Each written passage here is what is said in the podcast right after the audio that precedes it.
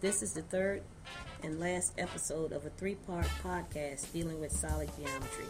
In this episode, we will be discussing surfaces. A plane surface is a surface such that a straight line joining any two of its points lies wholly in the surface. A plane surface is usually referred to as a plane. A half plane is the part of a plane extending indefinitely far in one direction from a line. Although a plane is indefinite in extent, it is usually pictured as a rectangle seen obliquely. The diagram in front of you shows the parallelogram. Parallelogram ABCD represents a plane. This plane may be referred to as plane AC or as plane P.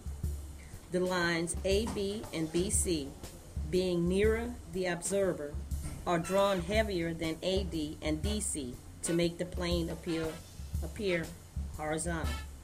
A curved surface is a surface, no part of which is plane.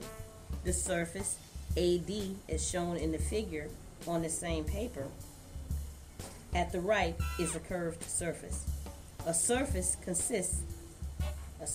may consist of two or more planes, or of two or more curved surfaces, or of a combination of planes and curved surfaces. This concludes the three-part series.